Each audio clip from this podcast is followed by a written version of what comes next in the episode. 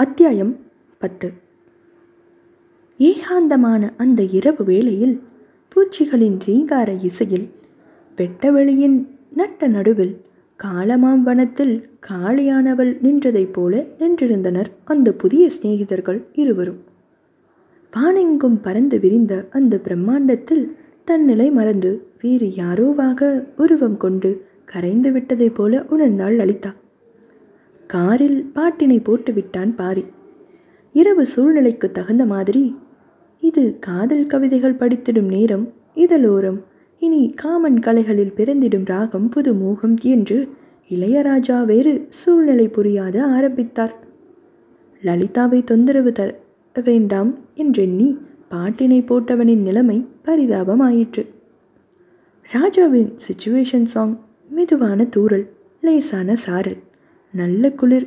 இவற்றிற்கு நடுவே பக்கவாட்டில் தெரிந்த அந்த சிலை போன்ற முகத்தை பார்த்த பாரிக்கோ மெல்ல மெல்ல என்னவோ அவனிடமிருந்து நழுவிச் செல்வதாக ஒரு எண்ணம்.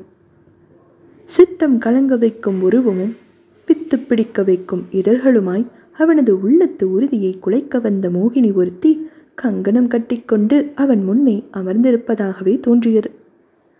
எந்த சூழ்நிலையிலும் சலனத்திற்கு இடம் கொடுக்கக்கூடாது என்று மனதை கண்டித்தான். பேசாமல் அமர்ந்திருந்தால் தானே மனம் அலைபாய்ந்து மயக்கம் கொள்கிறது இனி அமைதியாக இருக்கப் போவதில்லை. இரண்டு மூன்று முறை தொண்டையை செருமிய பின்னர் திரும்பி கேள்வியாய் அவனை பார்த்தாள் லலிதா. அவளது உள்ளுணர்வு ரகசியத்தை விடாமல் கேட்டு தொல்லை செய்தான் பாரி. அதெல்லாம் எனக்கு தெரியாது பாரி. ஆனால் எங்கள் தாத்தா வள்ளலாரை பின்பற்றி இயற்கை வழி வாழ்ந்தவர். யோகம் தியானம் இயற்கை உணவுன்னு ஊரார் சொல்படி ஒரு சாமியார் மாதிரி வாழ்ந்துட்டு இருந்தார் அவர் போயிட்டு வரும் யோக பயிற்சிக்கு சின்ன வயசுலேருந்து நானும் போவேன். அங்கே தான் இயற்கையோட பேச கற்றுக்கிட்டேன் இயற்கையோட பேச கற்றுக்கிட்டீங்களா எனக்கு புரியலையே. பயங்கரமான காற்று மின்னல் இடியோசை தவளை சத்தம் மண் வாசம் இதெல்லாம் உங்ககிட்ட சொல்கிறது என்ன? மழை வரப்போகிறதுக்கான அறிகுறிகள். நம்ம உணர்தல் இத்தோடு நின்றுடுது ஏன்னா நம்ம அடுத்த ஸ்டெப் போக முயற்சியே பண்ணுறதில்ல அப்படி சொல்ல முடியாது. நமக்கு இருக்கும் கடமைகள் வேலைகள் அடுத்து அடி எடுத்து வைக்கவே விடுறதில்லையோங்கிறது தானே நிஜம். ஆமாங்க. சாதாரணமாக நடக்கும்போது பயணம் செய்யும்போது கூட நம்ம ஏதோ நிலையே இருக்கோம். இல்லை செல்லை நோண்டிக்கிட்டே பிரயாணம் செய்கிறோம் பக்கத்தில் இருக்கிறவங்க கிட்ட பேசுகிறதே பெரிய விஷயமா இருக்கும். இந்த நேரத்தில் இயற்கையோட பேசுகிறத பற்றி கற்பனையே பண்ண முடியல.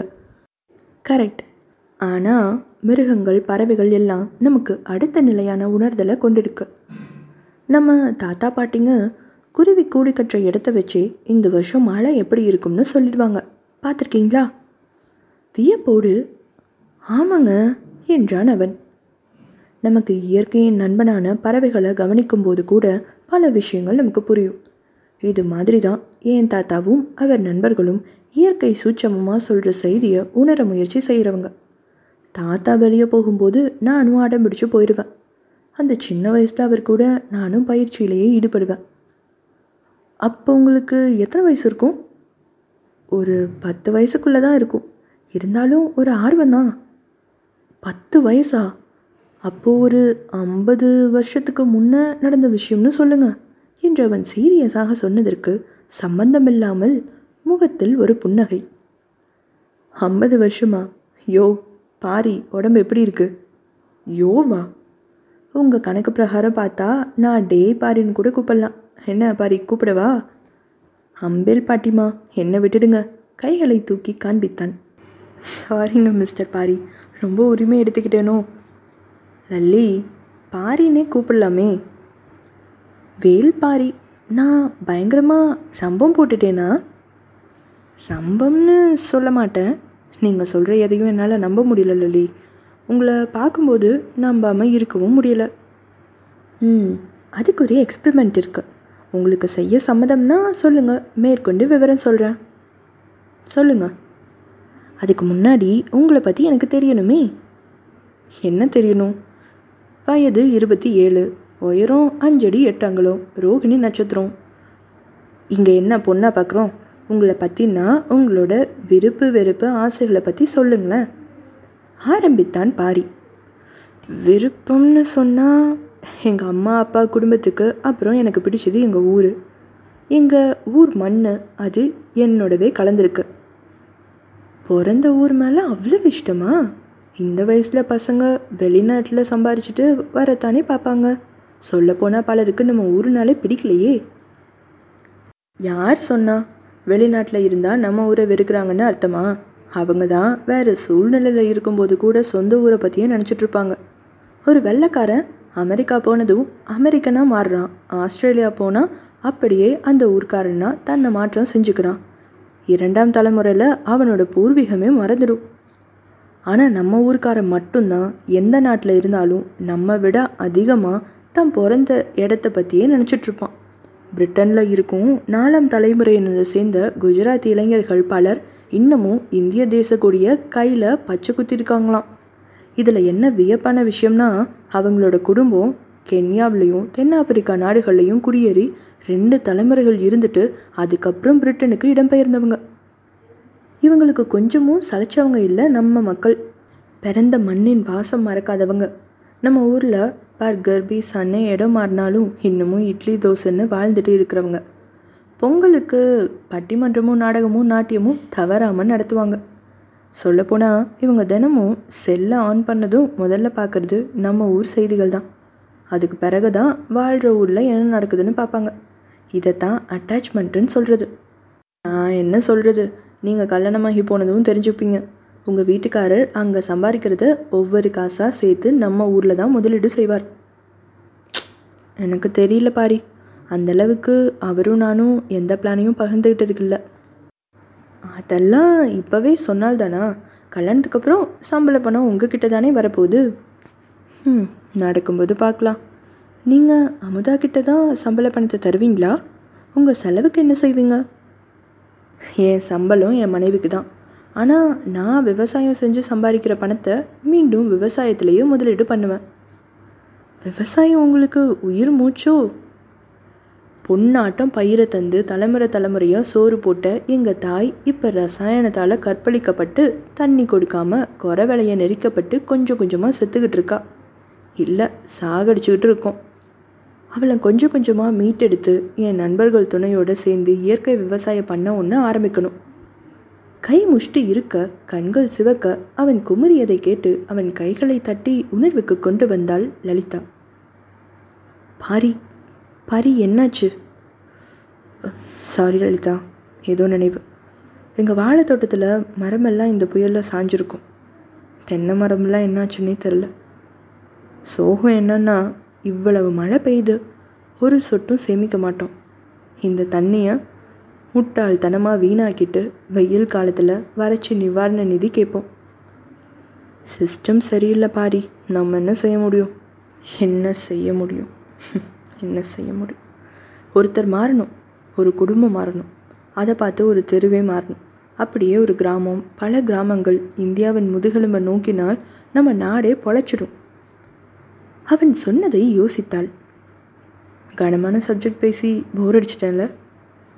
அப்படி இல்லை பாரி. நான் என் லைஃப்பை பற்றி யோசித்தேன் ராஜன் அவர் தான் எனக்கு அப்பா முடிவு பண்ணியிருக்க மாப்பிள்ள. அவருக்கு இந்த மாதிரியெல்லாம் அட்டாச்மெண்ட் இருக்கிற மாதிரியே தோணலை. அவர் வெளிநாட்டில் செட்டில் ஆகிறது தான் லட்சியம்னு சொன்னார். அவருக்கு கனடாவில் நிரந்தர குடியுரிமை வாங்கணுமா? அதுக்கு நான் என்ஜினியரிங் படிச்சிருந்தா நல்லா இருக்கும்னு கொஞ்சம் ஃபீல் பண்ணார். ஓ நீங்கள் என்ன படிச்சிருக்கீங்க? நான் பிஎஃப்ஏ படித்தேன் அதில் மேற்படிப்பு படிக்கணும்னு கேட்டேன். வீட்டில் மாட்டுன்னு சொல்லிட்டாங்க. ஃபைனான்ஸ் பேச்சுலர்ஸ் படிச்சிங்களா? அதுக்கு கூட நல்ல வேலை கிடைக்குமே. லலிதாவின் முகம் வாடி சிரித்த போனது. அந்த நிலவொளியில் கூட நன்றாக தெரிந்தது. நீங்களும் ராஜனை மாதிரியே பேசுகிறீங்களே நான் படித்தது ஃபைன் ஆர்ட்ஸ் ராஜன் கூட முதல்ல ஃபைனான்ஸுன்னு நினச்சி தான் கல்யாணத்துக்கு சம்மதிச்சிருப்பார் போல இருக்குது எங்கள் முதல் சந்திப்பில் அக்கௌண்டன்சி பற்றின பரீட்சை எழுத புக்கை வாங்கி தந்து கல்யாணத்துக்கு முன்னாடியே படித்து பாஸ் பண்ண சொன்னார். ஆனால் நான் படித்தது ஆர்ட்ஸ்னு தெரிஞ்சப்போ லலிதாவின் கண்முன் அப்பொழுதும் கூட ராஜனின் ஏமாற்றம் நிறைந்த முகம் நிழலாடியது. சிறிது நேரம் கையில் இருந்த செல்லை நோண்டினான். பின்னர் சமாதானப்படுத்தி கொண்டு கஷ்டப்பட்டு புன்னகைத்தான்.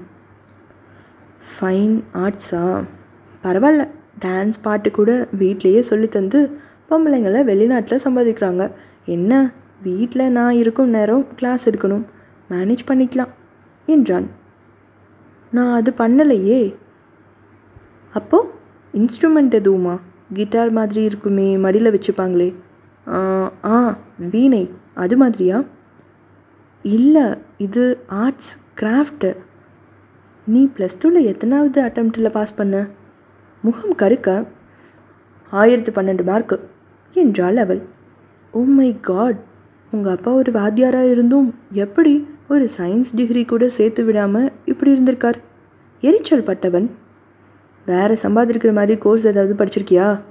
யோசித்து விட்டு தயக்கத்துடன். சின்ன வயசில் ரெண்டு வருஷம் வயலின் கற்றுக்கிட்டேன் அப்பாடா என்று பெருமூச்சு விட்டான். சரி அது சம்மந்தமாக மேற்கொண்டு ஏதாவது படிக்க முடியுமான்னு நான் பார்க்குறேன். நீயும் விசாரித்து ஏதாவது சர்டிஃபிகேட் எதுவும் கிடைக்கிற மாதிரி பரீட்சை எழுதி வை. சிடி ஆன்லைன் கோர்ஸ் எல்லாம் சேர்த்து தினமும் நாலு மணி நேரமாவது ப்ராக்டிஸ் பண்ணு. அம்மா கிட்ட சொல்லி ஆறு மாதம் கல்யாணத்தை தள்ளி போடுறேன். அதுக்குள்ளே ஏதாவது பணம் சம்பாதிக்கிற மாதிரி உன் தகுதியாக வளர்த்துக்கோ என்று கரார் குரலில் சொன்னான். அவளிடம் பேசத் தொடங்கிய போது இருந்த மரியாதை அப்படியே மறித்து அவனது பேச்சு துணையில் உரிமையும் அதிகாரமும் குடிகொண்டிருப்பதைக் கண்டு அவளது மனம் வேதனைப்பட்டது. அதற்கு மேல் ராஜன் அன்று எல்லோரிடமும் பேசிவிட்டு நகர்ந்தாலும் அவன் முகத்தில் சுரத்தே இல்லை. அவன் விடை பெற்றதும் மகளை கேள்விகளால் துளைத்தெடுத்த அன்னையிடம் விவரத்தை பகிர்ந்து கொண்டாள். நான் அப்போவே சொன்னேன் பிஎஸ்சி சேர்த்து விடலாம் ஒரு டீச்சர் வேலையாவது கிடைக்கும்னு தலைப்பாடாக அடிச்சுக்கிட்டேன். அப்பாவும் பொண்ணும் மதிச்சாதானே? பேப்பர் வெட்டுறது கூட செய்கிறது இதெல்லாம் வச்சு பணம் பண்ண முடியுமா? எங்கள் காலத்தில் கைத்தொழில் வகுப்புன்னு தையல் வேலை வயர் கூட பின்னுறது கலைப்பொருட்கள் செய்கிறது ஒவ்வொரு அரசு பள்ளிக்கூடத்துலேயும் கதை தருவாங்க. ஏழை பிள்ளைகள் இதையாவது செஞ்சு பொழைக்கட்டும்னு ஒரு நல்ல நோக்கத்தில் ஏற்பாடு செஞ்சது. இப்போ அந்த கல்வி அரசாங்கமே தேவைன்னு நினைக்கிறதில்ல. உபயோகமில்லாத படிப்பை படித்தா உனக்கு என்னடி வேலை கிடைக்கும்? இது போதாதுன்னு தியானம் யோகாசனம்னு அவள் கேட்குறதுக்கெல்லாம் ஆடுனீங்க. எல்லாம் இப்போ வீணாக போச்சு. ஏம்மா? பணம் தான் வாழ்க்கையா? உனக்கு சம்பாதிக்கிற மாதிரி தானே மாப்பிள்ளை பார்க்குறோம் உன்ன மாதிரியே மாப்பிள்ளை படிச்சிருந்தா பொண்ணு தருவோமா? பணமே வாழ்க்கை இல்லை. ஆனால் பணம் இல்லாமல் வாழ்க்கையே இல்லை. தன் தாயை தன்னிடம் வாதிட்டு ராஜன் நினைப்பது சரிதான் என்று தோன்ற வைத்து விட்டார். அப்பொழுது எழுந்த சந்தேகத்துக்கு இப்போது பாரியிடம் விளக்கம் கேட்டாள். ஏன் பாரி? கலை எல்லாம் படிப்பில்லையா? டாக்டர் இன்ஜினியர் ஆடிட்டர் இதெல்லாம் தான் கௌரவமான படிப்பா? ஐயோ நான் அப்படி நினைக்கவே இல்லைங்க. நீங்கள் சொல்கிறவங்க எல்லாம் நடப்பு வாழ்க்கையை மனிதன் வாழ பேருதவி செய்கிறவங்க ஆனால் கலைகள் தானே இன்னமும் மனிதனை மனிதனை வாழ வச்சிட்ருக்கு?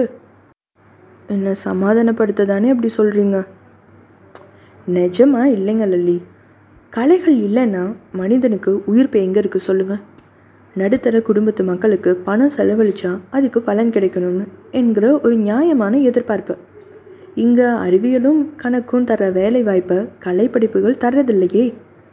அதனால தானே நடுத்தர மக்கள் ஆர்வம் காட்டாமல் இருக்காங்க. ம் நிஜமாக இருக்கலாம். நீங்கள் பொய்யே சொன்னாலும் கூட பரவாயில்ல. மனசுக்கு இதமாக தான் இருக்குது பொய் இல்லை. ஒரு படத்தில் கவுண்டமணி சொல்வாரே பாட்டு கற்றுக்கிட்டவனுக்கு பாடுறது ஈஸி தெரியாதவனுக்கு கொலையே பண்ணாலும் பாட வராது. அது மாதிரி தான் கலைகளும்.